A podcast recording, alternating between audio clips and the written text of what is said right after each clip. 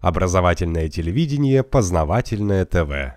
Вы спросите, для того, чтобы поменять Россию, что надо? Возглавить правительство или Центральный банк? Я скажу, конечно, Центральный банк. Вот это команда, команде Национального освободительного движения. Потому что он важнее правительства в 10 раз.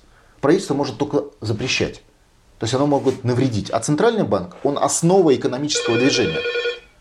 Центральный банк, выставив барьеры, не пускает рубли в российскую экономику, он барьеры это только повышает, в результате он создает пространство доллара, на которое он, естественно, не контролирует и которое приносит на вот эту гигантскую инфляцию, которая была, но она была большая.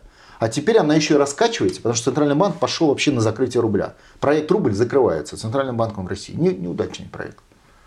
Переходим обратно в валюту господина, в валюту доллара. То есть как в 90-е прям будем зарплату получать долларами? Ну как Я тогда думаю, Центральный банк к этому доведет. В следующем году, судя по всему, если его не остановит ОМОН или народ, в следующем году э, в э, вторая половина. Мгм. Нет, я вам говорю, в следующий год будет вообще начнется голодомор. То есть это очень серьезная установка. Американцы поставили задачу ликвидации России. Если кто-то думает, что сейчас вот они тут, у них не получится, они отъедут, нет, задача ликвидация. Это значит, что они будут, доведут до голода. Может кто-то вот сейчас мне не поверит, пусть запишет на бумажку. Я думаю, что они организуют бунт до голода, но голод уже начнет касаться людей. Не, ну правильно, бунт-то должен быть чем-то разогрет. да.